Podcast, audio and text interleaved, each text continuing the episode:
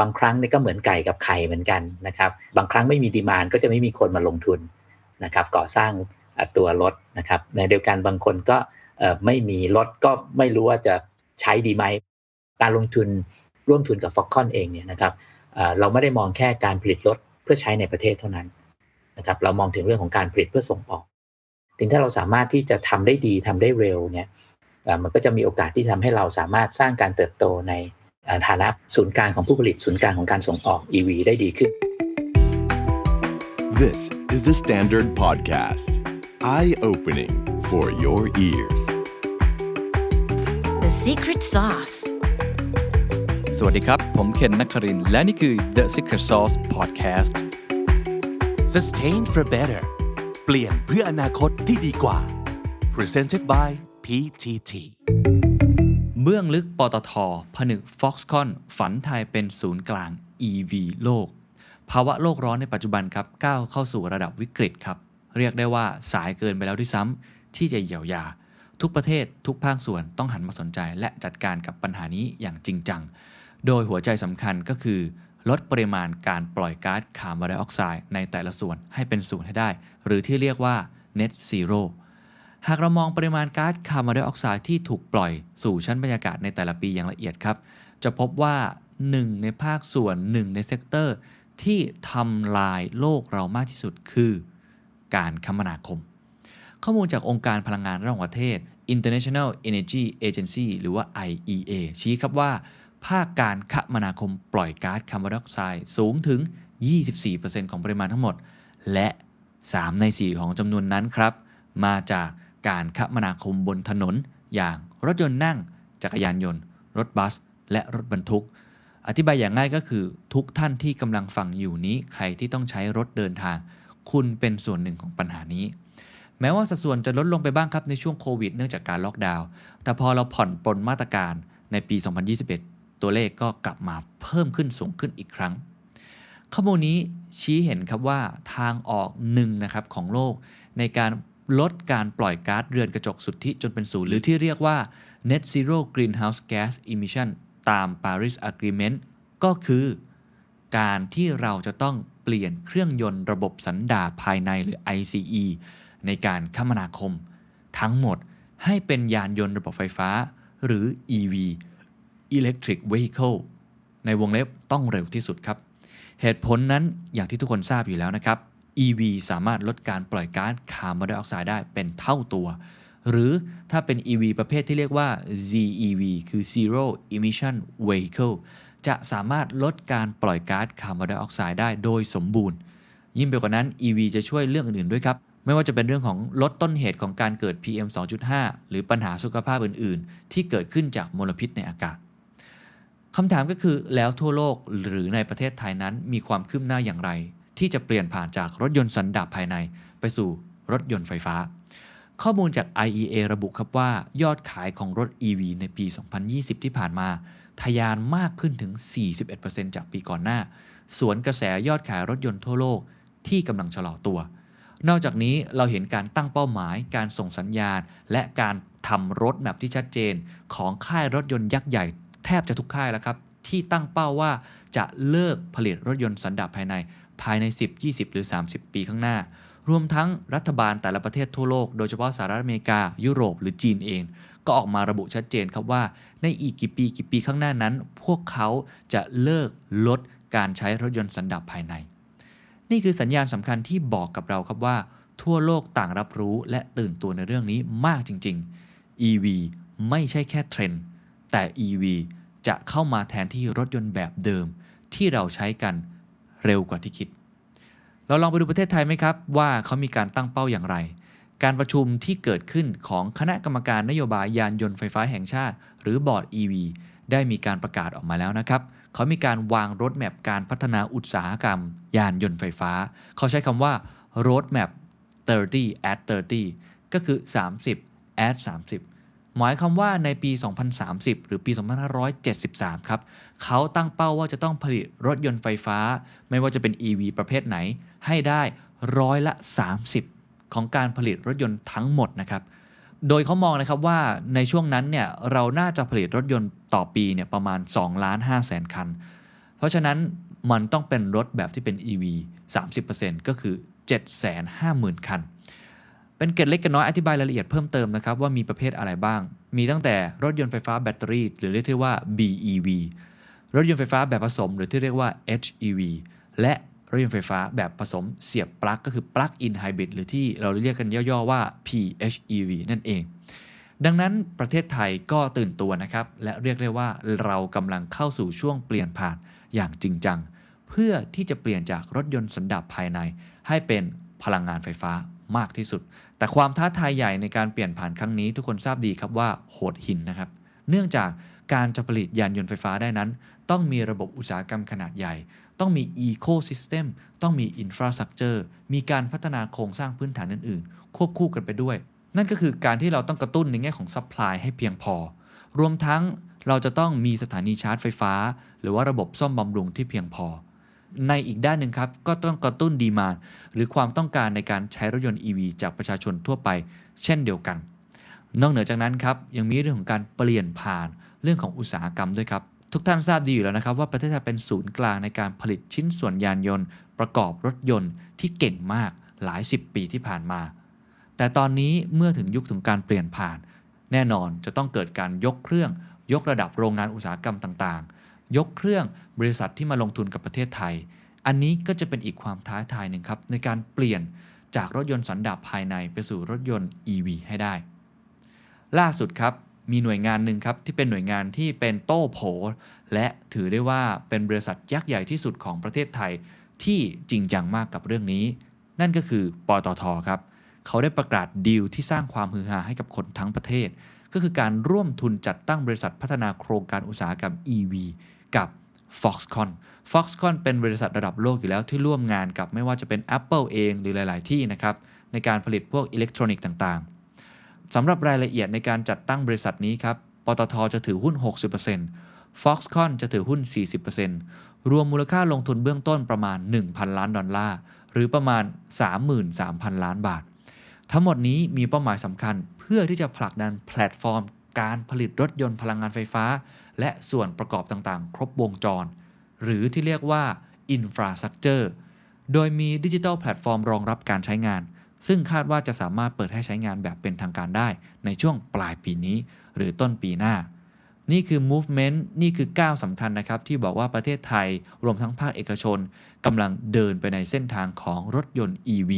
และตั้งใจครับที่จะเป็นศูนย์กลางของรถ EV ให้ได้ในภูมิภาคหรือในระดับโลก เหมือนกับที่เราเคยทำได้ในเรื่องของรถยนต์มาแล้ว ดังนั้น The Secret Sauce X PTT Sustain for Better EP 2 นี้ ผมจึงอยากชวนทุกท่านมาพูดคุยกับคุณนพดลปิ่นสุภา รองกรรมการผู้จัดการใหญ่นวัตกรรมและดิจิทัลบริษัท ปตทจำกัดมหาชน เพื่อหาคำตอบว่าเบื้องหลังดีลยักษ์ของปตทกับ Foxconn ในครั้งนี้ มีที่มาที่ไปและแผนการอย่างไร ปตท ในฐานะบริษัทที่ดำเนินธุรกิจด้านน้ำมันก๊าซธรรมชาติ เมื่อถึงจุดปรับตัวเปลี่ยนแปลงเข้าสู่โลก EV จะมีความยากง่ายอย่างไร และเขาจะทำได้จริงหรือไม่ รวมทั้งความคืบหน้าในเทคโนโลยีแบตเตอรี่ หรือโครงสร้างพื้นฐานรองรับการใช้งาน EV จุดแข็ง จุดอ่อน ความท้าทายของประเทศไทยอยู่ตรงไหน และสำคัญที่สุดคือเป้าหมายครับ ที่ต้องการจะยกระดับประเทศไทย ให้กลายเป็น regional EV hub หรือศูนย์กลางยานยนต์ระบบไฟฟ้าระดับภูมิภาค ไปจนถึงระดับโลก มีเส้นทางวางไว้อย่างไร เราทุกคนต้องเตรียมพร้อมอย่างไร ลองไปฟังกันครับ ปัจจุบันเนี้ยเท่าที่เราดูเทรนด์โลกเนี่ยนวัตกรรมด้านนี้เนี่ยมันเป็นยังไงบ้างนะครับ รวมทั้งกลุ่มปตทเนี่ยให้ความสนใจแล้วเข้ามาลงทุนเข้ามาศึกษาวิจัยและพัฒนา เพื่อมองว่าจะเป็น new business ใหม่เนี่ยอย่างไรบ้างครับ ในปัจจุบันอย่างที่ทราบดีนะครับอ่า โลกเองเนี่ยให้ความสำคัญเกี่ยวกับการใช้พลังงานสะอาดนะครับหรือพลังงานหมุนเวียนมากขึ้นนะครับอ่าทำให้การเข้าไปลงทุนนะครับหรือพัฒนาเทคโนโลยีที่เกี่ยวข้องกับการนำพลังงานสะอาดมาใช้เนี่ยมันเป็นไปอย่างรวดเร็วเทรนด์ของโลกในปัจจุบันเราจะเห็นว่าสัดส่วนการใช้พลังงานนะครับที่เป็น renewable ปัจจุบันเนี่ยเฉลี่ยทั้งโลกเนี่ยยังยังไม่มากนักนะครับ อยู่ในระดับประมาณ 20 กว่าเปอร์เซ็นต์เท่านั้นเองนะครับ แต่ถ้าเกิดเรามองยาวหน่อยนะครับ ไปอีกสัก 30 ปีข้างหน้าเนี่ยสัดส่วนการใช้พลังงานที่มาจาก renewable energy เนี่ยนะครับมันจะสูงถึงเกือบ 70%นนะครับในการใช้พลังงานทั้งหมดของโลกนะครับ เพราะฉะนั้นจะเห็นได้ว่าเรากำลังอยู่ในเส้นทางของการเปลี่ยนผ่านจากการใช้พลังงานในรูปแบบเดิมๆนะครับไปสู่พลังงานที่เรียกว่าพลังงานสะอาด clean energy นะครับซึ่ง renewable energy เองก็เป็นส่วนหนึ่งนะครับของ clean energy ด้วยนะครับ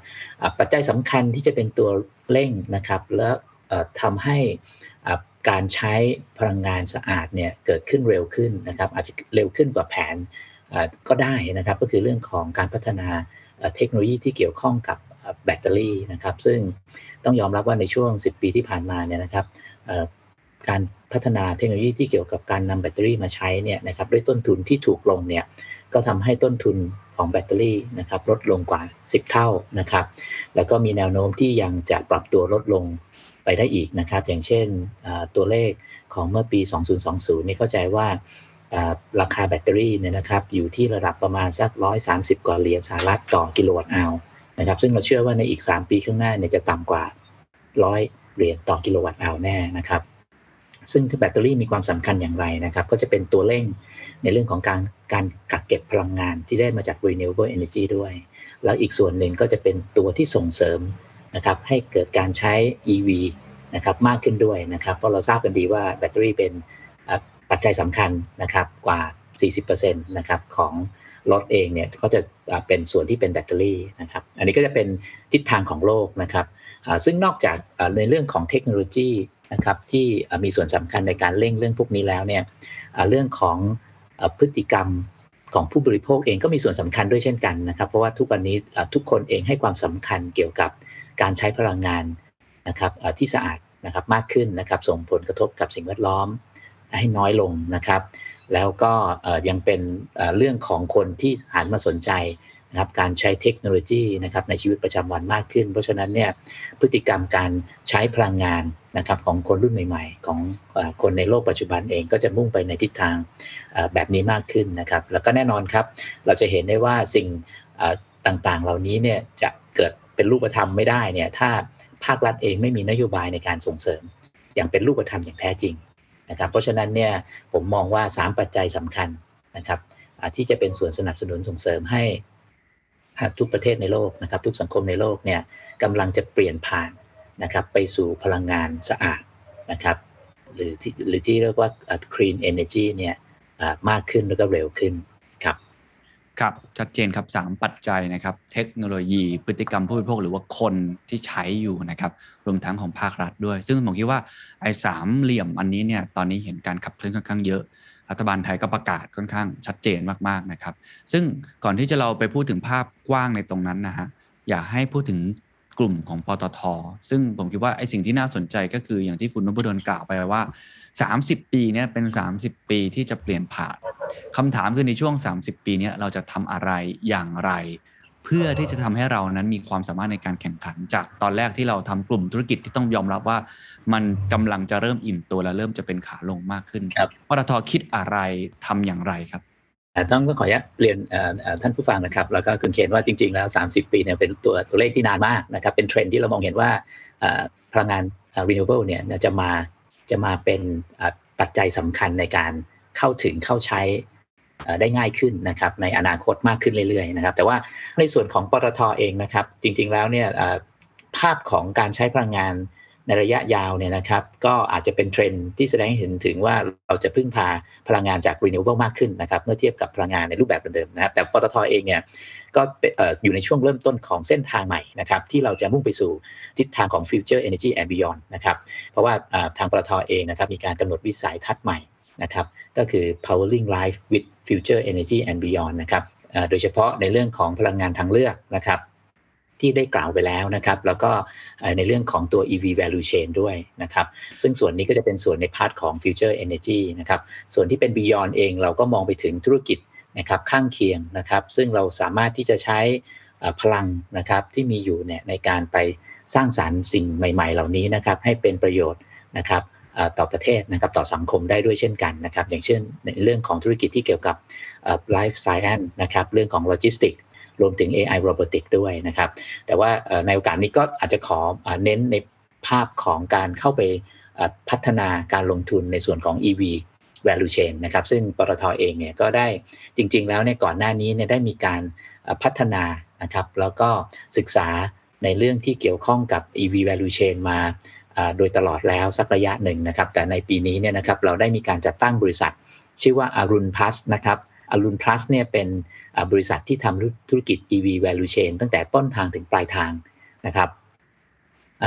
ภารกิจหลักก็คือเป็นการสร้าง ecosystem นะครับแล้วก็แสวงหาโอกาสในการทำธุรกิจร่วมกับผู้ประกอบการนะครับทั้งในแล้วก็ต่างประเทศนะครับเพื่อสร้าง ecosystem นะครับสำหรับ EV นะครับ value chain ให้เกิดขึ้นในประเทศไทยนะครับ ไม่ว่าจะเป็นในส่วนของการดึงนักลงทุนนะครับ พร้อมเทคโนโลยีนะครับ แล้วก็ทางด้าน innovation เนี่ยมาประกอบแล้วก็ผลิตรถในประเทศนะครับ เพื่อสร้างให้ประเทศไทยเนี่ยเป็น EV hub นะครับสามารถที่จะผลิตรถ EV ในคุณภาพนะครับแล้วก็ราคาที่เหมาะสมให้ใช้ในประเทศ พร้อมกับใช้เป็นฐานในการส่งออก เหมือนอย่างที่เราเคยทำอยู่นะครับในการผลิต และส่งออกรถยนต์เครื่องรถยนต์สันดาปภายในนะครับในช่วงหลายปีที่ผ่านมานะครับซึ่งเราก็จะทำให้เกิดให้ก่อให้เกิดการพัฒนาเทคโนโลยีต่างๆ ที่เกี่ยวข้องเกิดการสร้างงานสร้างอาชีพนะครับหลายเรื่องตามมา ในขณะเดียวกันเนี่ยบริษัทนี้เองก็จะทำหน้าที่ในการสร้างประสบการณ์ให้กับผู้ใช้ EV นะครับเราก็พัฒนา EV มีแพลตฟอร์มขึ้นมานะครับซึ่งเหมือนกับเป็นดิจิทัลแพลตฟอร์ม เพื่อให้ใครก็ตามนะครับที่มีความสนใจอยากมีประสบการณ์ในการใช้รถ EV นะครับแต่ยังไม่มั่นใจว่าเอ๊ะใช้แล้วจะเป็นยังไงนะครับประสบการณ์ที่ได้รับเนี่ยจะสร้างความมั่นใจหรือสร้างความเชื่อมั่นให้กับผู้ใช้ได้แค่ไหนนะครับจนนำไปสู่การตัดสินใจในการซื้อรถ EV ใช้สักคันหนึ่งเนี่ยนะครับตัวแพลตฟอร์มนี้จะเป็นตัวตอบโจทย์ในเรื่องพวกนั้นนะครับไม่ว่าจะเป็นการทดลองใช้นะครับแล้วก็ค่อยไปตัดสินใจซื้ออีกทีในโมเดลที่หลากหลาย อันนี้ก็จะเหมือนกับเป็นการสร้าง user experience ให้เกิดขึ้นกับคนไทยนะครับ ซึ่งอาจจะ EV อาจจะเป็นเรื่องที่ยังไม่ได้คุ้นชินนักมากนักนะอยากเป็นห่วงในเรื่องของส่วนสนับสนุนอื่น ๆ ไม่ว่าจะเป็น charger การดูแลรักษานะครับ เกิดใช้ไปแล้วมีปัญหาจะมีการดูแลอย่างไร ตัวแพลตฟอร์มตัวนี้ก็จะช่วยนะครับเปิดโอกาสให้ผู้ใช้นะครับได้มีโอกาสทดสอบทดลอง นะครับในระยะเวลาตามที่ตามที่ต้องการนะครับ จะสั้นจะยาวนะครับ รวมถึงไปสู่การนำไปใช้ซื้อขาดเลยนะครับเราก็สามารถที่จะมีโมเดลรถที่จะให้เลือกใช้ได้หลากหลาย ไม่ได้ยึดติดกับยี่ห้อใดยี่ห้อหนึ่ง อันนี้ก็จะเป็น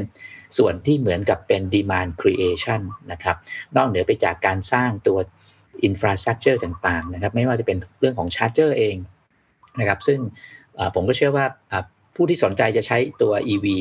นะครับ ก็ยังมีความห่วงว่าเอ๊ะชาร์จที่บ้านเนี่ยจะเพียงพอไหมเกิดเดินทางไปไกลๆนะครับ เราจะหาแหล่งที่เติมพลังงานอย่างไรนะครับ ตัวแพลตฟอร์มนี้ก็จะช่วยเชื่อมเครือข่ายนะครับ เพื่อให้ผู้ใช้เองสามารถเห็นภาพแล้วก็เกิดความสบายใจให้มากขึ้นนะครับ รวมไปถึงบริษัทนี้ก็จะไปลงทุนนะครับกับผู้ประกอบการทั้งในส่วนของ 2 ล้อรถบัส EV ด้วยเช่นกันนะครับ ครับโดยโดยรวมแล้วนะครับการที่ปตทได้จัดตั้งบริษัท Arun Plus ขึ้นมาเนี่ยก็คืออย่างที่เรียนให้ทราบตั้งแต่ต้นก็คือว่ามุ่งเน้นในการสร้างตัว ecosystem นะครับแล้วก็รูปแบบของการลงทุนนะครับตั้งแต่ต้นทางจนถึงปลายทางนะครับซึ่งอาจจะรวมหมายถึงการเข้าไปร่วมพัฒนาแบตเตอรี่ ลงทุนในแบตเตอรี่ร่วมกับ GPSC นะครับแล้วก็ในเรื่องของการเข้าไปร่วมลงทุนนะครับกับ partner ต่างๆ นอกเหนือจาก Foxconn แล้วเนี่ย ก็มองไปถึง 2 ล้อนะครับเรื่องของรถบัสนะครับที่เป็น EV ด้วยนะครับแล้วก็การดูแลไปถึงเรื่อง infrastructure อย่างเช่นพวก charger นะครับร่วมกับทางไม่ว่าจะเป็น OR เอง หรือทาง Arun Plus จะดำเนินการเองนะครับแล้วก็ตัว swapping battery นะครับอันนี้ก็อย่างที่ทราบว่าเราได้เริ่มในการ develop บริษัท swap and go นะครับซึ่งเป็นตัวแบตเตอรี่ swap สำหรับรถมอเตอร์ไซค์นะครับที่เป็น EV อันนี้ก็เริ่มทดลองใช้แล้วนะครับ แล้วก็มีภาพที่เป็นแพลตฟอร์มนะครับที่เรียกว่าเป็น EVMe นะครับก็เหมือนกับเป็น mobility as a service อันนี้ก็จะเป็นการสร้างประสบการณ์ให้กับผู้ใช้ EV นะครับได้ได้มีประสบการณ์จริงเกิดขึ้นนะครับก็โดยสรุปเราจะเข้าไปดูทั้งในส่วนของ supply demand นะครับแล้วก็ infrastructure ต่างๆ เพื่อให้ ecosystem นี้มีความสมบูรณ์ พร้อมสำหรับ EV นะครับครับเอ่อ environment มากที่สุดครับโอ้ ฟังแล้วรู้สึกว่าน่าตื่นเต้นมากๆนะครับ เพราะว่าหลายคนเนี่ยสงสัยมานานว่าบริษัทขนาดใหญ่ อย่างปตทเนี่ยจะขยับไปเล่นในจิ๊กซอตรงไหน ผลปรากฏก็คือเล่นหมดเลยนะครับ คือทั้งจิ๊กซอทั้งกระดานเลยเนี่ยปตทตั้งแต่ต้นทางยันปลายทาง ซึ่ง ก็เป็นเหมือนกับที่กลุ่มปตทเคยทำมากับพลังงานฟอสซิลนะครับคือตั้งแต่ขุดเจาะจนมาถึง end product หรือว่าเรื่องของ product ที่ใกล้กับ user มากๆนะครับผมก็เลยอยากจะเจาะตรงนี้เพิ่มเติมครับ เพราะว่าถ้าเราดูตัว value chain หรือ supply chain ของกลุ่มปตทแบบดั้งเดิมเนี่ยก็คือพลังงานฟอสซิลเนี่ยเราจะเห็นว่ามีความเชี่ยวชาญ แล้วก็ แล้วก็มีความได้เปรียบระดับหนึ่ง อันนี้ก็ต้องว่ากันตามตรงในเรื่องของการสัมปทาน หรือว่าในวิธีการที่สามารถที่จะาสามารถดำเนินการธุรกิจได้ โดยที่อาจจะมีคู่แข่งไม่มากนักนะครับ แต่ว่าในในอีโคซิสเต็มใหม่นี้ ต้องยอมรับว่าตอนนี้มันค่อนข้างเปิดพอสมควร ผมก็เลยอยากรู้ว่ากลยุทธ์ที่เราจะมุ่งไปในแต่ละโหนดโหนดของ supply chain เนี่ยครับคุณนพดลอยาก คิดว่าปตทจะเน้นตรงไหนเป็นพิเศษครับ เช่น บอกว่าอยากจะเน้นตรงแบตเตอรี่เป็นพิเศษ เพราะนี่คือเกม changer เช่น เราอยากจะเน้นเรื่อง charging station เป็นพิเศษ หรือว่าจะทำรถขึ้นมาเอง หรือว่าจะเน้นอะไรตรงไหน อะไรคือกลยุทธ์ของเราครับนะครับ เราก็จะมุ่งเน้นนะครับจัดลำดับความสำคัญในช่วงแรกเนี่ยนะครับเราก็จะดูในเรื่องของอภาพในส่วนของตัว supply แล้วก็ demand นะครับแล้วก็ตัว infrastructure อย่างที่ผมเรียนให้ทราบเนี่ยเป็นหลักก่อนนะครับ ในในส่วนของตัว supply เนี่ยเราจะมองในเรื่องของการหา potential partner เพื่อมาร่วมในการพัฒนาแล้วก็ตัวผลิตรถ EV นะครับเพื่อ supply ให้กับแบรนด์ต่างๆนะครับอันนั้นก็เป็นเหตุผลหนึ่งที่เราจับมือกับทาง Foxconn นะครับ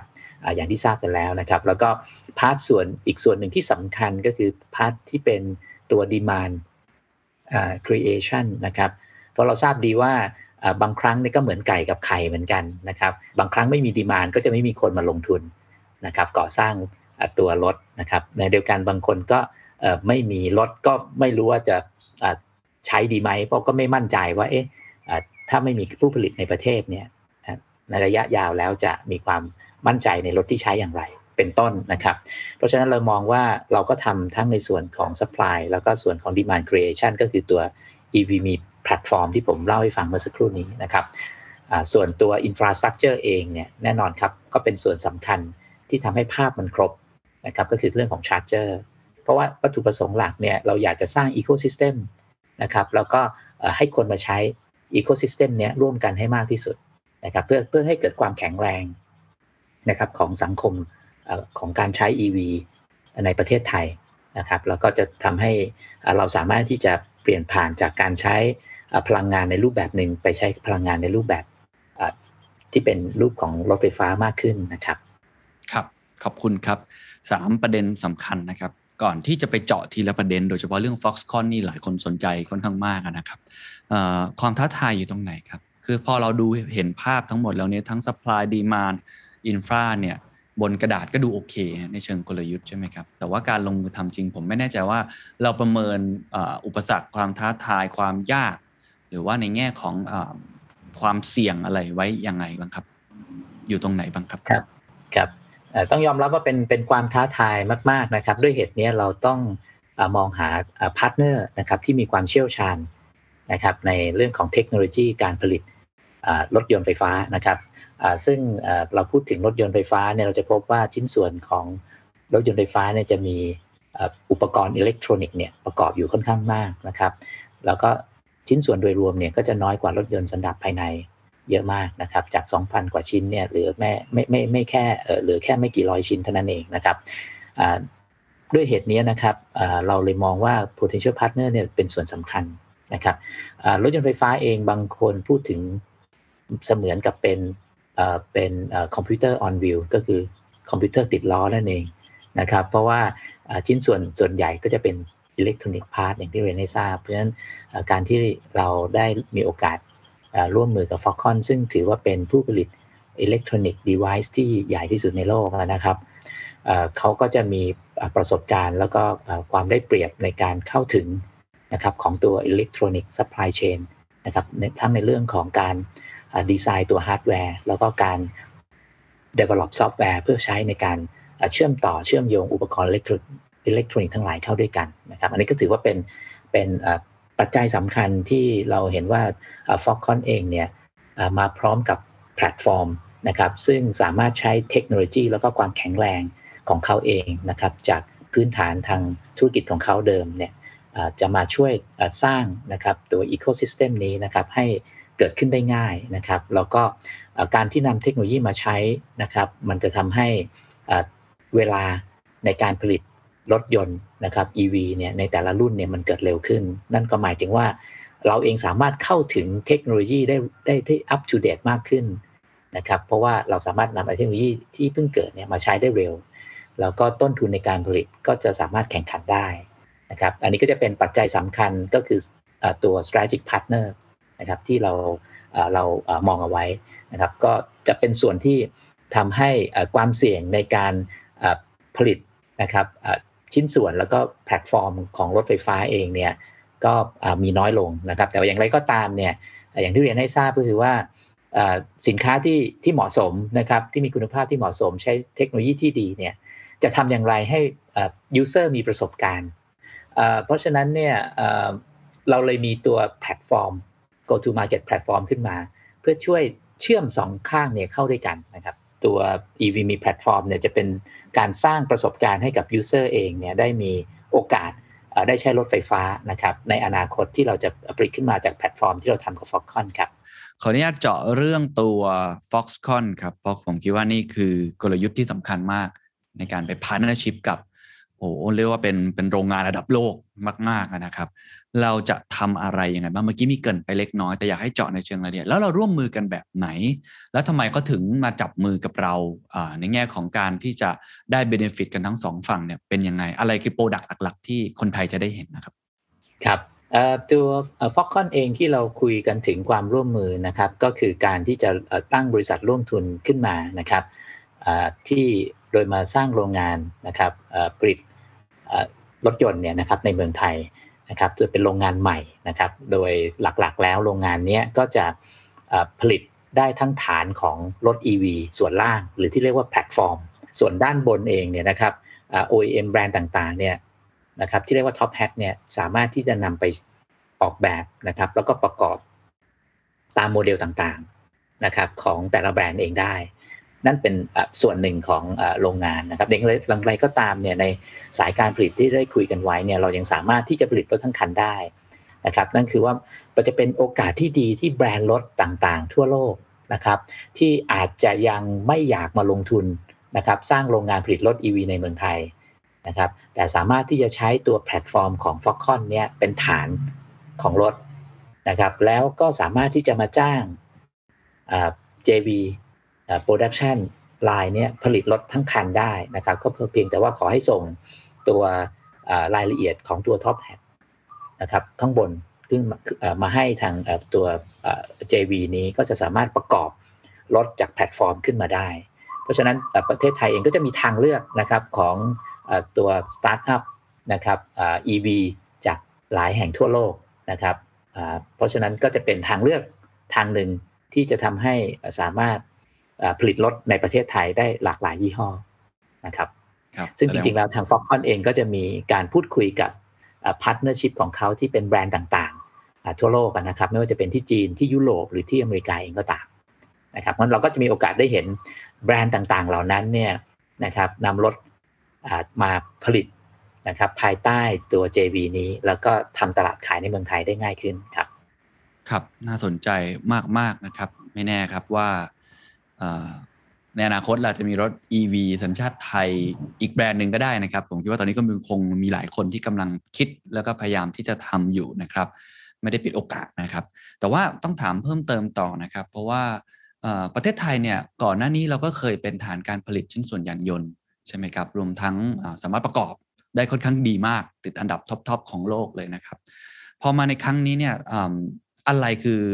ปัจจัยที่มันเปลี่ยนแปลงไปครับ อะไรคือความยากความง่าย แล้วก็อาจจะอยากให้เล่าความคืบหน้าเล็กน้อยนะครับ ว่าบริษัทที่ร่วมทุนกับทาง Foxconn เนี่ยตอนนี้คืบหน้าไปถึงไหน แล้วก็มีรถแบบยังไงบ้างครับ มันเป็นช่วง transition นะครับ ก็คือว่าในขณะที่ปัจจุบันนี้เนี่ยทั่วทั่วโลกเองก็จะมุ่งในเรื่องของการมุ่งไปสู่สังคมที่เป็น low carbon society นะครับ การที่ทุกประเทศเนี่ยมุ่งเน้นในการส่งเสริมการใช้ EV เนี่ยก็เกิดขึ้นทั่วโลกนะครับเพราะฉะนั้นเนี่ยในเทรนด์ลักษณะแบบนี้ในประเทศไทยเองก็คงจะต้องปรับนะครับแล้วก็เสริมในเรื่องของการผลิตรถ EV เข้ามาให้มากขึ้นจากเดิมที่เรามีโครงสร้างพื้นฐานรองรับการผลิตรถยนต์ จะทำอย่างไรเนี่ยที่เราจะนำพื้นฐานที่ดีเหล่านี้มาต่อยอดนะครับ โดยนำเอาการผลิตรถ EV เนี่ยเข้ามาเสริม เพื่อให้ประเทศไทยเนี่ยสามารถที่จะเป็น EV hub นะครับใน regional ได้ด้วยจากเดิมที่เราเคยเป็นทางด้านเป็น automotive hub นะครับใน regional มาแล้วนะครับถ้าที่ผมทราบข้อมูลเนี่ยเราเป็นผู้ผลิตรถยนต์นะครับประเทศผู้ผลิตรถยนต์ในอันดับที่ 11 ของโลกนะครับแล้วก็ส่งออกที่ 17 ของโลกไป 15 ประเทศทั่วโลกนะครับ นะครับเป็นอันดับหนึ่งในอาเซียน แล้วก็เป็นอันดับ 4 ในเอเชียเนี่ยผมผมคิดว่าทำอย่างไรเราจะสามารถรักษานะครับโมเมนตัมนี้ให้เกิดขึ้นกับธุรกิจ EV ในเมืองไทยต่อไปได้ ซึ่งมันจะสร้างผมคิดว่ามันจะสร้างเอีโคโนมิกโกรธให้กับประเทศในหลาย ๆ มิตินะครับเพราะฉะนั้นการที่เราทำเรื่องพวกนี้เราก็ดึงให้เกิดการลงทุนในประเทศจะช่วยส่งเสริมนะครับให้ประเทศมีความแข็งแรงทางด้านนี้ต่อไปนะครับ สำหรับแผนงานที่เราคุยกับ f o x c o n นะครับตอนนี้ก็คืออยู่ในช่วงของการ develop ตัว JV นะครับ agreement นะครับก็คาดว่าน่าจะเริ่มดำเนินการศึกษาเชิงลึกเพื่อนำไปสู่การตัดสินใจการก่อสร้างนะครับโรงงานเนี่ยในปีหน้านะครับ แล้วก็ภายในปี 2023 เราก็น่าจะสามารถใช้ผลิตรถที่ใช้แพลตฟอร์มจากโรงงานนี้นะครับออกสู่ตลาดได้ นะครับ ก็คืออีกประมาณสัก2ปีข้างหน้านะครับ โอ้เร็วเหมือนกันนะครับครับ อันนี้ก็จะใช้เวลาประมาณสักปีเศษๆนะครับ ตามแผนสักปีครึ่งนะครับหลังจากที่หลังจากที่เราได้เริ่ม FID แล้วนะครับ ตอนนี้ก็จะเป็นช่วงของการศึกษานะครับ จากนี้ไปหลังจากที่เราเราเริ่ม JV แล้วเนี่ยก็จะเริ่มศึกษาลงไปในรายละเอียดทาง Engineering นะครับ เพื่อวางแผนในเรื่องของการก่อสร้างต่อไปนะครับ ครับ เมื่อกี้ตอนที่คุณนพดลพูดถึงว่าเราต้องการจะเป็นส่วนหนึ่งในการผลักดัน ให้เราเป็นเหมือนกับ EV Hub ของเอเชีย หรือว่าของโลกให้ได้เหมือนกับที่เราเคยทำได้กับ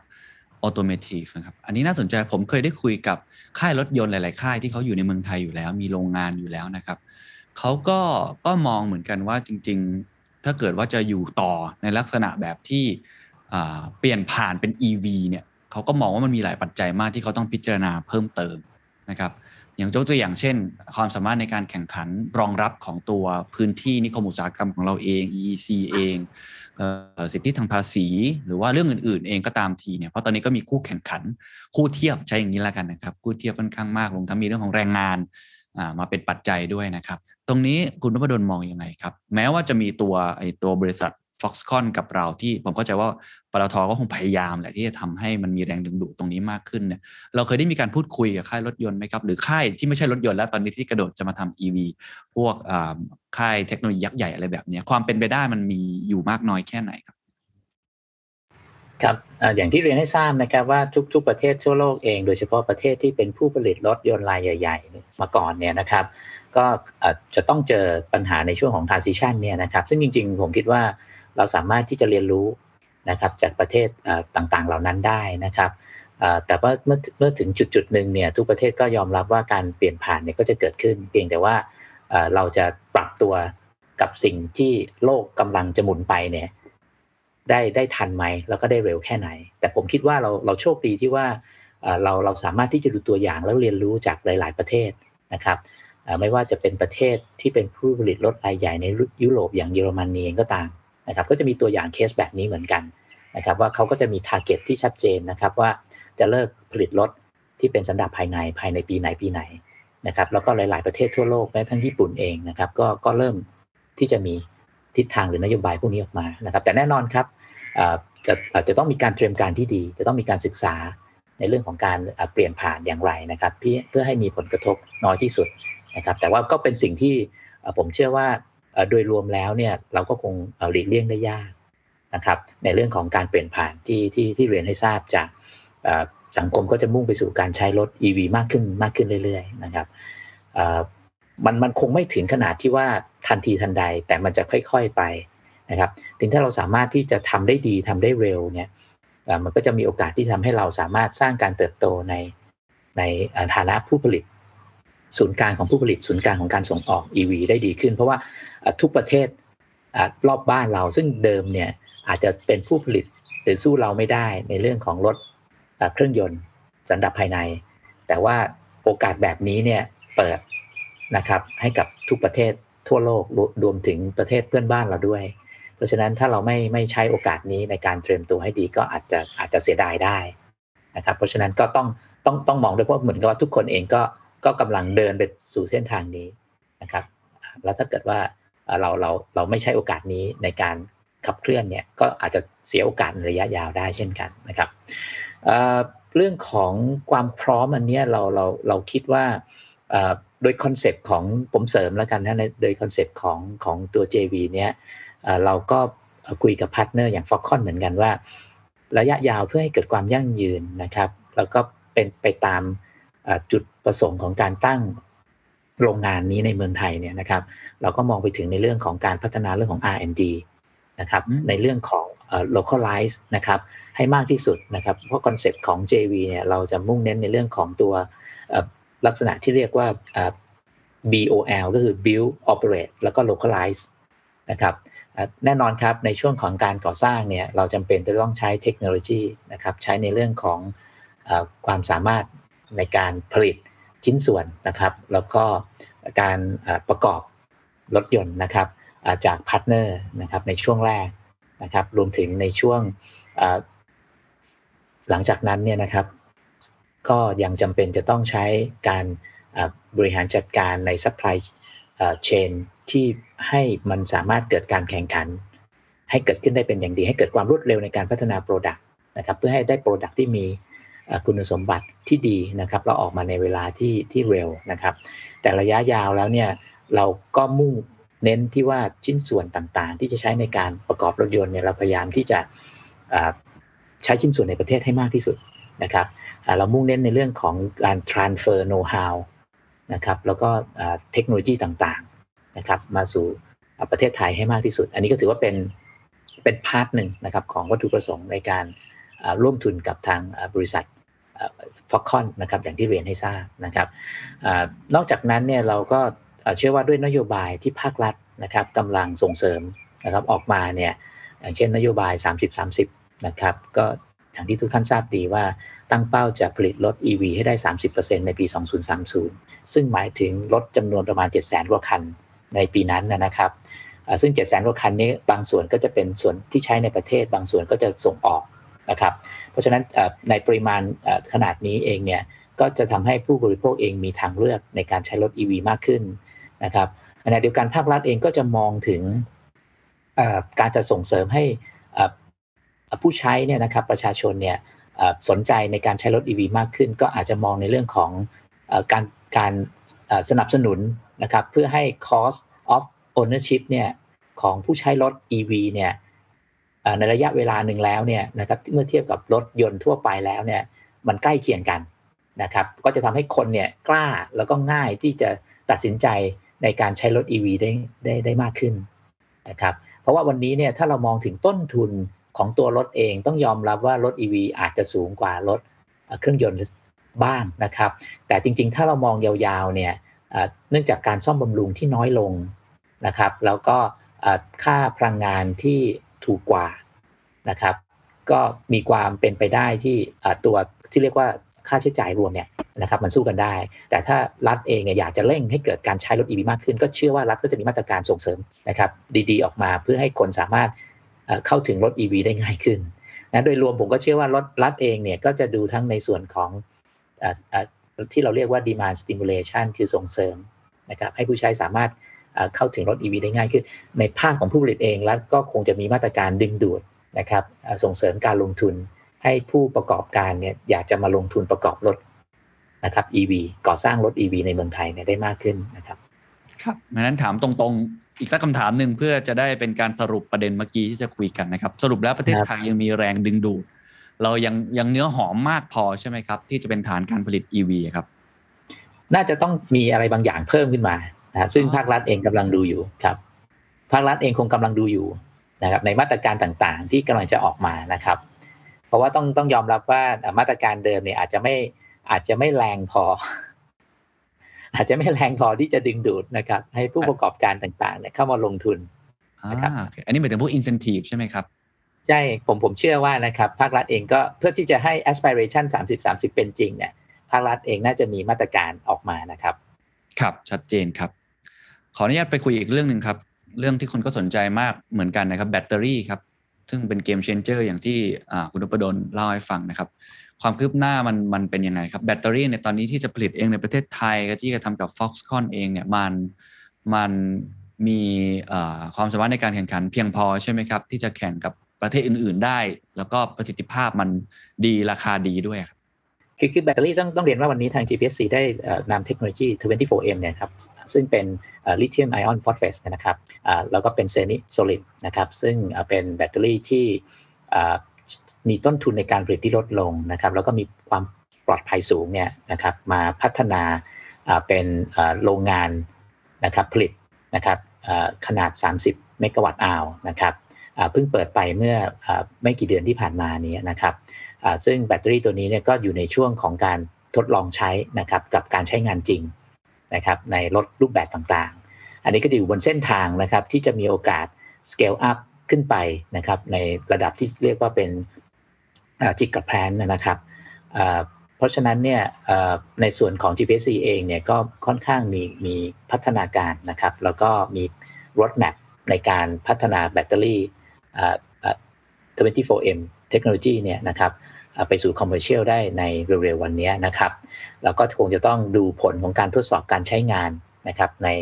แอปพลิเคชันจริง ๆ แล้วนะครับ ว่ามีอะไรที่จะต้องปรับปรุงเพิ่มขึ้นหรือไม่นะครับ แต่ว่าในส่วนนี้เองเนี่ยทาง GPC เองได้ไปลงร่วมทุนนะครับกับบริษัทที่ประเทศจีนเนี่ยนะครับ ซึ่งเขานำเทคโนโลยีอันนี้ไปใช้นะครับขึ้นลงแบตเตอรี่ขนาดใหญ่นะครับ เพื่อใช้ในรถ EV ของจีนนะครับ ซึ่งอันนี้ก็อยู่ระหว่างการก่อสร้างโรงงาน ซึ่ง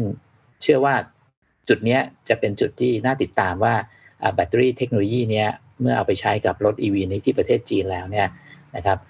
ก็เชื่อว่าน่าจะประสบความสำเร็จ แล้วก็สามารถที่จะขยายผลได้นะครับ เพราะว่าประเทศจีนเองก็ให้ความสนใจของเทคโนโลยีนี้นะครับหมายถึงว่าผู้ผลิตแบตเตอรี่นะครับบางรายเนี่ยก็ดึงเอาเทคโนโลยีไปใช้ด้วยเหมือนกันนะแต่คงต้องติดตามดูว่าจะสามารถขยายผลได้ได้ขนาดไหนนะครับอีกเทคโนโลยีหนึ่งนะครับที่ทางกลุ่มปตทเองเนี่ยได้พัฒนาขึ้นมาโดย สถาอ่าสถาบันวิทยสิริเมธีนะครับทาง VISTEC เองเนี่ยอ่าได้พัฒนาแบตเตอรี่นะครับอ่าที่เป็น lithium ion เหมือนกันนะครับ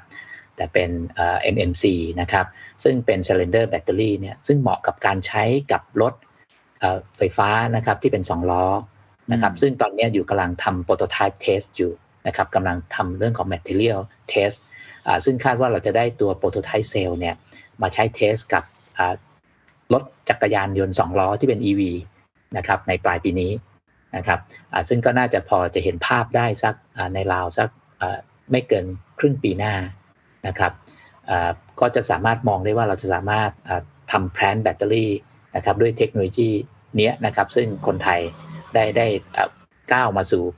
จุดที่สามารถที่จะพัฒนาแล้วก็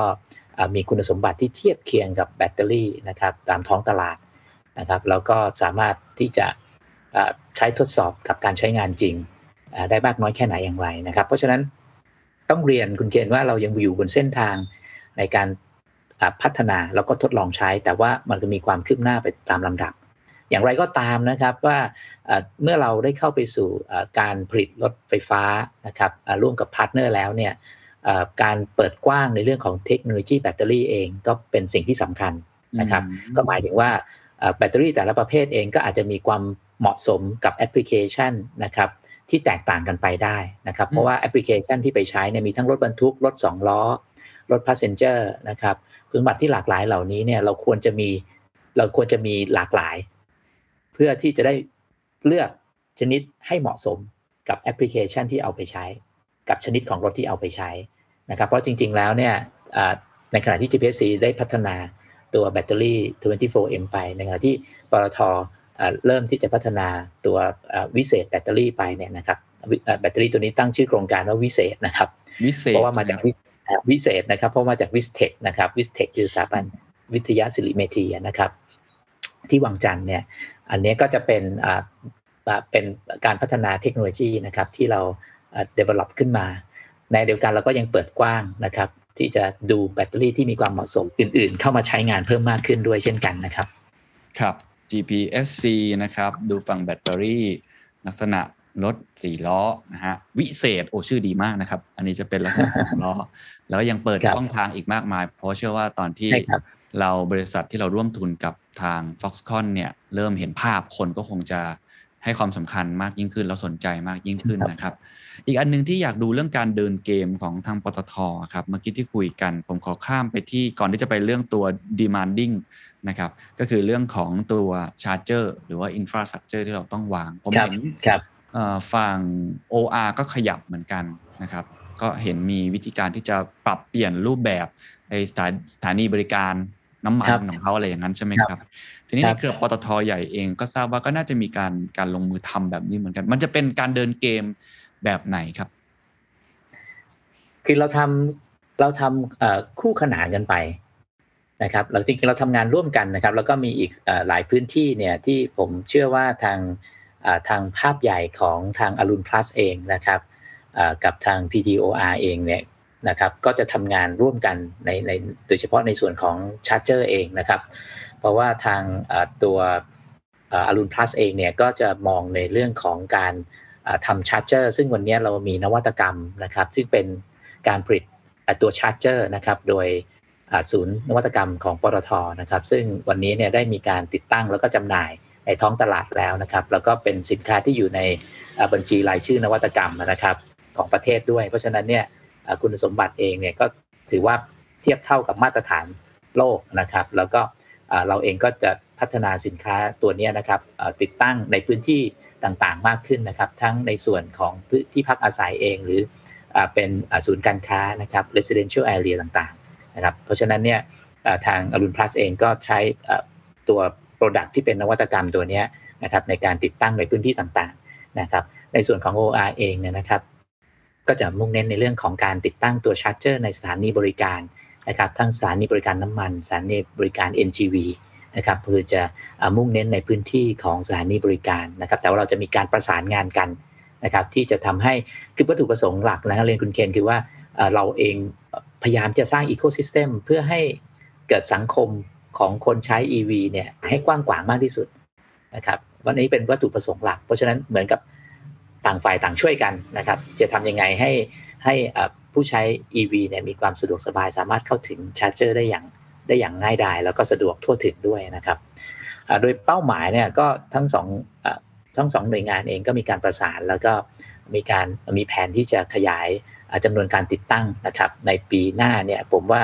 โดยรวมๆแล้วน่าจะกว่า 500หมายถึงว่าทั้งหมดนะครับรวมถึงของเดิมด้วยเนี่ยในปีหน้าเนี่ยน่าจะมากกว่า 500อ่าจุด นะครับทั่วประเทศนะครับ แล้วก็หลังจากที่การกระตุ้นการใช้ของภาครัฐเนี่ยส่งผลเนี่ยผมก็เชื่อว่าจำนวนการติดตั้งตัว charger เองก็จะ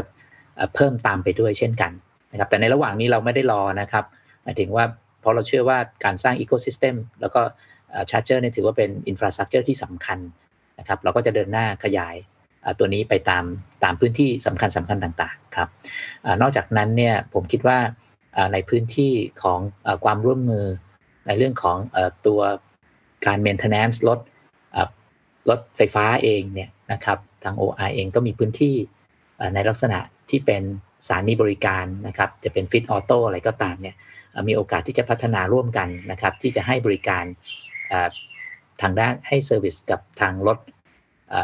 ไฟฟ้านะครับ ไม่ว่าจะเป็น 4 ล้อหรือ 2 ล้อก็ตาม อันนี้ก็จะเป็น area หนึ่งที่ที่เราก็จะ พัฒนาแล้วก็ทำงานร่วมกันต่อไปด้วยวยครับ ครับ supply เราคุยไปแล้ว infrastructure เราคุยไปแล้วนะครับ เรื่อง demand จริงๆ ก็แตะไปบ้างเรื่องแพลตฟอร์ม แต่ว่าผมว่าเรื่อง demand creation หรือจะ stimulation อะไรต่างๆเนี่ยก็คงต้องมีภาครัฐเข้ามาช่วยนะครับ ทั้ง 3 ประเด็นเนี้ยผมว่าเราคุยกันในในแว่นหรือกรอบของการที่เราอยากจะผลักดันให้เกิด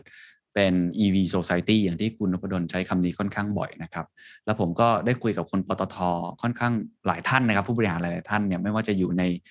BU ไหนเนี่ยคนใหญ่ก็จะพูดในเรื่องของความมั่นคงทางพลังงาน หรือว่าพูดคือไม่ใช่แค่ตัวบริษัทที่เราจะทำตอบแทนแค่ shareholder แต่ว่าต้องตอบแทนสังคม หรือเป็นบริษัทที่ผลักดันประเทศ ไปในจุดที่เราตั้งเป้าเอาไว้ด้วยนะครับ แต่ว่ายังไงก็ตามครับธุรกิจก็คือธุรกิจครับ สิ่งที่ผมอยากจะชวนคุยต่อเนี่ยนะก็คือเรื่องของ return ในเชิงของ financial เลยนะครับในเชิงของ business เลยว่า ที่เราทำมาทั้งหมดเนี่ยเราวางแผนที่จะสร้าง revenue stream ใหม่ ๆ หรือสร้างรายได้เข้ามาใหม่ ๆ เนี่ยในรูปแบบใดแล้วก็มันจะมีความต่อเนื่องอย่างไร ความสามารถในการทำกำไร มันจะเป็นอย่างไรบ้างครับ ธุรกิจเท่าเท่าที่เราศึกษาในตัว value chain ของตัว EV เนี่ยเราก็พบว่าไม่ว่าจะเป็นในเรื่องของการผลิตหรือการตลาดเองก็ตามเนี่ยนะครับเราคงต้องใช้เวลาในช่วงแรกอยู่หลายปีเหมือนกันนะครับที่ที่จะสร้างตัว ผลิตภัณฑ์นะครับแล้วก็สร้างการยอมรับการรับรู้นะครับของผู้บริโภคนะครับ ซึ่งซึ่งถือว่าเป็นปัจจัยสำคัญมากๆนะครับ ที่จะยอมรับหรือก็จะใช้ผลิตภัณฑ์ของเรามากขึ้น แค่ไหนอย่างไรนะครับ เพราะฉะนั้นโดยรวมแล้วเราก็ยังมองในเรื่องของ return on investment อย่างแน่นอนนะครับในเลเวลที่น่าสนใจแล้วก็ต้องต้องยอมรับได้ต่อการลงทุนนะครับ แต่ทุกอย่างเองเนี่ยก็จะต้องมองในลักษณะที่เป็นระยะกลางถึงยาวนะครับคงไม่ใช่มองเป็นการลงทุนระยะสั้นเท่านั้น เพราะว่าทุกสิ่งที่เราสร้างเนี่ยเรามุ่งเน้นในเรื่องของการเป็นส่วนหนึ่งในการสร้างความมั่นคงในเรื่องของพลังงาน เหมือนอย่างที่เราทำมาโดยตลอด เพียงแต่ว่าเดิมเนี่ยเรามุ่งเน้นเรื่องความมั่นคงด้านพลังงานนะครับในพลังงานลักษณะเดิมนะครับแต่ว่าวันนี้เป็น future energy แล้ว เราก็ขอมีส่วนในการสร้าง ecosystem ลงทุนใน infrastructure สำคัญสำคัญ นะครับ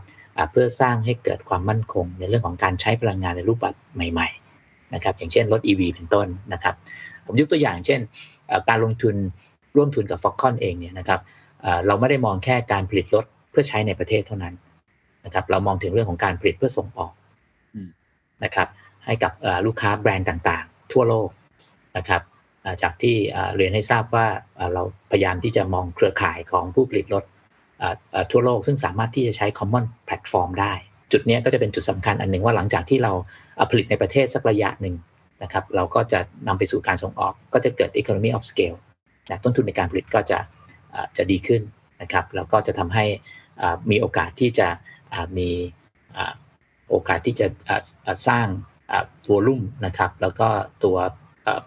การแข่งขันได้ดีขึ้นด้วยเช่นกันนะฮะในเรื่องของตัว demand stimulation เองเนี่ย เราใช้แพลตฟอร์ม เพื่อสร้างโอกาสสร้างประสบการณ์ให้ผู้ใช้นาเดียวกันเนี่ยเราไม่ได้มองแค่ B2C อย่างเดียวนะครับเรามองไปถึงฟรีดต่างๆด้วยนะครับซึ่งผมไม่ได้เกิดขึ้นในช่วงแรก ในวันนี้เนี่ยเรามองไปถึง B2B นะครับเรามองไปถึงเรื่องของ high เอ่อ ride hairing ด้วยนะครับพวกฟรีด delivery ต่างๆ นะครับเพราะว่าทุกทุกบริษัทเองนะครับทุก business เองเนี่ยได้มองถึงเทรนด์ของ low carbon society ด้วยนะครับทุกบริษัทให้ความสนใจว่าตัวเองจะมีส่วนที่จะ contribute สังคมนะครับในการใช้พลังงานสะอาดให้มากที่สุดอย่างไรนั้นทุกบริษัทเองก็เริ่มที่จะหันมามองถึงการใช้รถไฟฟ้าในกิจกรรมของตัวเองนะครับเพราะฉะนั้นตรงนี้เองเนี่ยผมคิดว่าการที่เรามีตัวตัวแพลตฟอร์มตัวนี้เนี่ยจะทำให้เรา นะครับสามารถที่จะนำเสนอนะครับการให้บริการให้กับบริษัทนะครับหรือธุรกิจต่างๆ ที่ใช้ mobility นะครับ as a service เนี่ยได้ได้ได้มากขึ้นได้กว้างขึ้นทั่วถึงขึ้นนะครับครับว่าไม่ใช่แค่ผลิตเพื่อในประเทศอย่างเดียว แต่ว่ายังตั้งเป้าส่งออกด้วย รวมทั้งในแนวของธุรกิจเองก็ไม่ใช่แค่ B2C อย่างเดียว แต่ยังมองเรื่อง B2B รวมทั้งก็คงมองหาโอกาสทางธุรกิจอื่น ๆ อีกนะครับ แต่อย่างที่ผมเกริ่นไว้ตั้งแต่ตอนต้นนะฮะว่าก่อนหน้านี้กลุ่มของปตทเองเนี่ยค่อนข้างที่จะทำอยู่ ผมใช้คำว่าไม่กี่รายแล้วกันในประเทศนะครับ ตอนนั้นเพื่อความมั่นคงทางพลังงานด้วย แต่พอมันยุคปัจจุบันเนี่ยมันก็มันก็มีการแข่งขันสูงขึ้นนะครับ มีหลายเจ้าที่เราคุยกันเนี่ยทุกแทบจะโนดในอีโคซิสเต็มแต่ละอันเลยเนี่ยก็มีคนที่ทำอยู่ในเมืองไทยเองด้วยนะครับ มีหลายรายเลยพอสมควรเลย อันนี้ความสามารถในการแข่งขันของปตทคืออะไรครับ อะไรคือ core value อะไรคือ core competency ที่จะเหมือนกับแข่งขันได้ หรือว่าปตทไม่ได้มองทุกคนเป็นคู่แข่งอะไร ผมไม่แน่ใจครับ อยากให้ลองเล่าให้ฟังถึงเรื่องของ competitiveness ครับ ครับ ต้องต้องเอ่อต้องเรียนว่าอ่าเรามองว่าถ้าดีที่สุดคือเป็น partner ด้วยกันนะครับ แต่ว่าแน่นอนครับในการมุมมองของการเข้ามาในธุรกิจแล้วเนี่ยถ้า จุดแข็งที่เรามองในส่วนของปตทเอง การที่เราอยู่ในธุรกิจการให้บริการนะครับในธุรกิจที่เกี่ยวกับพลังงานมานานๆเนี่ยนะครับทำให้เรามีเรามีประสบการณ์นะครับแล้วก็มีคล้ายๆกับความเข้าใจในในพฤติกรรมของผู้บริโภคที่ใช้ยานพาหนะในระดับหนึ่งเหมือนกันนะครับแล้วก็เรามีความองค์ความรู้ในเรื่องเกี่ยวกับธุรกิจที่เกี่ยวข้องนะครับอยู่พอสมควรเหมือนกันนะครับ เราสามารถที่จะใช้ความเชื่อมโยงนะครับจากความแข็งแรงนะครับในเครือข่ายนะครับทางด้านธุรกิจที่เรามีอยู่เนี่ยให้มาใช้ให้เกิดประโยชน์ได้นะครับไม่ว่าจะเป็นในเรื่องของความเชื่อถือนะครับขององค์กรขนาดใหญ่นะครับ ซึ่งเราก็ให้ให้บริการให้ผลิตภัณฑ์นะครับที่มีคุณภาพนะครับแล้วก็ความน่าเชื่อถือมาโดยตลอดนะครับ เพราะฉะนั้นก็มั่นใจได้ว่าถึงแม้ว่าเราจะเข้ามาในธุรกิจใหม่ ๆ นะครับในผลิตภัณฑ์ที่แม้กระทั่ง partner ที่เราเลือกสรรนะครับ ดูแล้วว่าจะต้องนำมาซึ่งคุณภาพของผลิตภัณฑ์ที่ดีบริการที่ดีเนี่ยนะครับ เราก็ดูมาอย่างดีเพื่อให้มั่นใจได้ว่าเราสามารถส่งมอบผลิตภัณฑ์นะครับที่มีคุณค่านะครับ คุ้มค่าแล้วก็เชื่อมั่นได้ทั้งในคุณภาพนะครับ แล้วก็ราคาเนี่ยให้กับผู้บริโภคได้นะครับ ผมยกตัวอย่างเช่นเรื่องของแบตเตอรี่ที่ผมกล่าวเมื่อสักครู่เนี้ย จะเห็นได้ว่าเราไม่ได้เราไม่ได้ปิด ไม่ใช่ว่าเราจะต้องใช้แบตเตอรี่ที่เราพัฒนาเองทั้งหมดนะครับ เราเปิดมองถึงแบตเตอรี่เซลล์นะครับ จากผู้ผลิตรายอื่น ๆนะครับ เพื่อที่จะดูว่าแบตเตอรี่ชนิดไหนล่ะที่จะเหมาะสมกับผลิตภัณฑ์ที่เราจะส่งมอบให้กับลูกค้า คือเราคือเรามองความต้องการของลูกค้าว่าจะได้สิ่งที่ดีที่สุด เหมาะสมที่สุดในผลิตภัณฑ์นั้นๆเป็นหลักนะครับเอ่อมันมันเป็นภาพเป็นภาพโดยรวมนะครับ ผมคิดว่านนี้ถ้าถามว่าจุดแข็งของเราคืออะไร ก็คือเรามุ่งมั่นที่จะส่งมอบสิ่งที่ดีที่สุดให้กับลูกค้ามาโดยตลอดนะครับ แล้วเราก็จะทำสิ่งนี้ต่อไปถึงแม้เราจะเข้าไปในธุรกิจไหนก็ตามนะครับ ครับคำถามสุดท้ายแล้วกันนะครับ คือผมว่าโจทย์วันนี้แล้วก็คำถามคำตอบที่เราคุยกันในวันนี้ เราคุยกันเรื่องอนาคตค่อนข้างเยอะ ก็คือการที่ลงมือในปัจจุบันลงทุนในปัจจุบัน เพื่อหาโอกาสในอนาคตผลตอบแทน หรือว่าการขับขับเคลื่อนนะครับไปสู่เป้าหมายที่เราคิดว่ามันดีต่อสังคม ดีกับประเทศ แล้วก็ดีต่อธุรกิจเองด้วยนะครับแต่ผมว่าหัวใจอย่างหนึ่งของการเปลี่ยนแปลง หรือว่าหัวใจอย่างหนึ่งที่จะอยู่ท่ามกลางความเปลี่ยนแปลง ที่จะเกิดขึ้นในอนาคตเนี่ยคือเรื่องของคนนะครับก็เลยอยากจะอยากจะให้คุณนพดลทิ้งท้ายตรงนี้นะครับว่าคุณนพดลคิดว่าอะไรคือคุณสมบัติที่สำคัญนะครับของคนที่จะ พร้อมรับมือกับความเปลี่ยนแปลง อาจจะเป็นตัวอย่างในเครือปตทก็ได้ที่ ผมเข้าใจว่าก็คงมีการ training กันหนักหน่วง reskill upskill กัน หรือว่ามีการ coaching กันหนักเหมือนกัน เพื่อที่จะเดินทางไปสู่ในอีกเส้นทางหนึ่งเส้นทางใหม่ ผมว่าเป็นเส้นทางที่ที่น่าสนใจมากของธุรกิจที่ใหญ่ที่สุดในประเทศไทยเนี่ยนะครับ คือเรื่องคนนะครับเป็นปัจจัยที่สำคัญที่สุด โดยเฉพาะอย่างยิ่งเมื่อเราเข้าไปในธุรกิจใหม่ๆนะครับอ่าการเตรียมความพร้อมของคนนะครับที่มีทักษะที่เหมาะสมเนี่ยถือว่าเป็นเรื่องแรก ๆเลยนะครับ ที่เราจะต้องเตรียมองค์กรให้พร้อมในเรื่องนี้นะครับ แล้วก็เราเตรียมความพร้อมให้เขารู้สึกว่าความท้าทายมันเป็นสิ่งที่สนุกนะครับแล้วก็เป็นสิ่งที่เป็นสิ่งที่จะต้องก้าวข้ามไปให้ได้นะครับ แล้วก็มันเป็นสิ่งที่ต้องใช้ บรรยากาศในการทำงานที่ต้องรู้สึกสนุกกับมันด้วยนะครับว่าจะทำอย่างไรให้การสร้างบรรยากาศให้มันเกิดความสนุกแล้วก็เกิดจินตนาการ เพราะว่าถ้ามันไม่สนุกจินตนาการก็ไม่ออกนะครับทำอย่างไรให้เขาสามารถรู้สึกว่ามันเราเราสามารถทำงานได้อย่างเพลิดเพลิน แล้วก็มุ่งมั่นที่จะเอาชนะนะครับในสิ่งอุปสรรคต่างๆนะครับแล้วก็ทำอย่างไรที่จะมีโซลูชันนะครับที่ดีที่สุดนะครับออกมาให้กับ ให้กับสังคมให้กับองค์กรนะครับผมคิดว่ามันเป็นรายละเอียดปลีกย่อย แต่ว่าโดยสิ่งที่สำคัญก็คือว่า mindset ของของคนที่จะเข้าไปทำงานในธุรกิจใหม่ๆเนี่ยจะต้องเปิดกว้างนะครับแล้วก็พร้อมที่จะเรียนรู้นะครับพร้อมที่จะ smart fail นะครับที่ใช้คำว่า smart fail คือว่าอาจจะต้องเตรียมตัวให้ให้ดีในระดับหนึ่งนะครับแต่ถ้า fail จากการเตรียมตัวที่ดีในระดับที่สมที่สมควรแล้วเนี่ยผมว่าเราก็เรียนรู้นะครับจากการ fail อย่างที่บอกว่า fail fast learn fast อันนั้นนะครับ แต่ว่าก็ต้องต้องเป็นอะไรที่ควรจะเป็น smart fail นะครับ ไม่ใช่เป็นการ fail แบบ เราไม่ได้เตรียมตัวอะไรเลยนะครับ นี่ถึงเป็นเรื่องที่สำคัญ แล้วก็การเข้าไปในพื้นที่ใหม่ ๆ เองการสนับสนุนจากจาก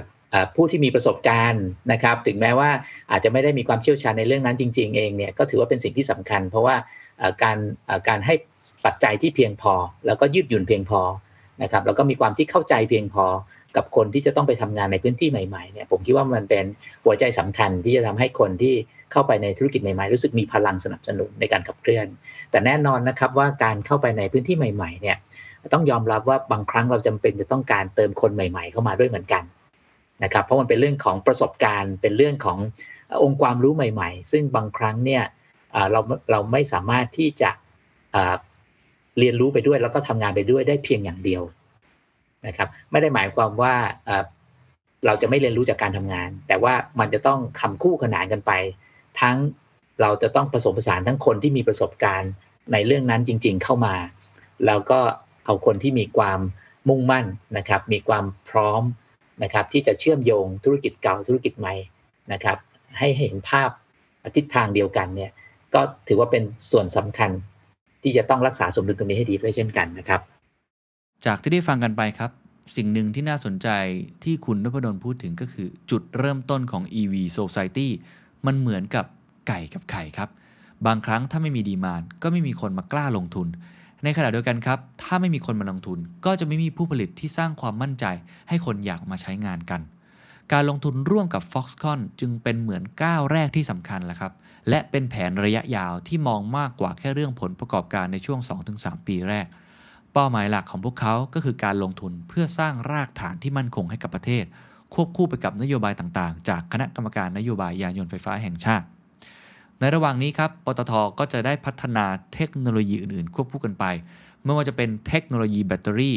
เช่น เทคโนโลยี 24M จาก GPSC หรือวิเศษ แบตเตอรี่สำหรับจักรยานยนต์ที่พัฒนาโดย w i s t e c พร้อมตั้งเป้าก่อสร้างสถานี EV Charger ให้ได้ 500 จุดในปีหน้า รวมทั้งการลงทุนในครั้งนี้ยังมีเป้าหมาย คือการเป็นผู้รับจ้างผลิตรถยนต์ EV จากทั่วโลก ใช้ประโยชน์จากสายสัมพันธ์ที่ดีกับค่ายรถยนต์ใหญ่ ๆ หลายเจ้า ในการขยายฐานลูกค้า เพื่อก้าวไปสู่การเป็นศูนย์กลาง EV ทั้งในระดับภูมิภาค และในระดับโลกต่อไป และไม่แน่ครับ ความฝันที่อยากจะมีแบรนด์รถยนต์ EV ของตัวเอง อาจจะเกิดขึ้นก็เป็นไปได้ กลยุทธ์ทั้งหมดนี้ตอบรับกับวิสัยทัศน์ powering life with future energy and beyond ครับ และก็ยังสนับสนุนเป้าหมายการพัฒนาที่ยั่งยืนขององค์การสหประชาชาติ หรือ SDG ด้วย 3 เป้าหมายด้วยกันครับ ใน 17 เป้าหมายทั้งหมด นั่นก็คือข้อ 7 ครับ พลังงานสะอาดที่ทุกคนเข้าถึงได้ ข้อ 9 อุตสาหกรรมนวัตกรรมโครงสร้างพื้นฐาน ข้อ 13 การรับมือการเปลี่ยนแปลงสภาพภูมิอากาศ นี่จึงเป็นก้าวสำคัญของคนไทย ในการยกระดับและในการพัฒนาอุตสาหกรรม EV เพื่อเปิดประตูสู่โลกของพลังงานสะอาด แผนในอนาคตด้านอื่นๆ จะเป็นอย่างไร อนาคตของความยั่งยืนของประเทศไทยรวมทั้งของโลกใบนี้ จะมีรถแบบต่อไปอย่างไร ทุกท่านสามารถติดตามได้ในมินิซีรีส์พิเศษนะครับ The Secret Sauce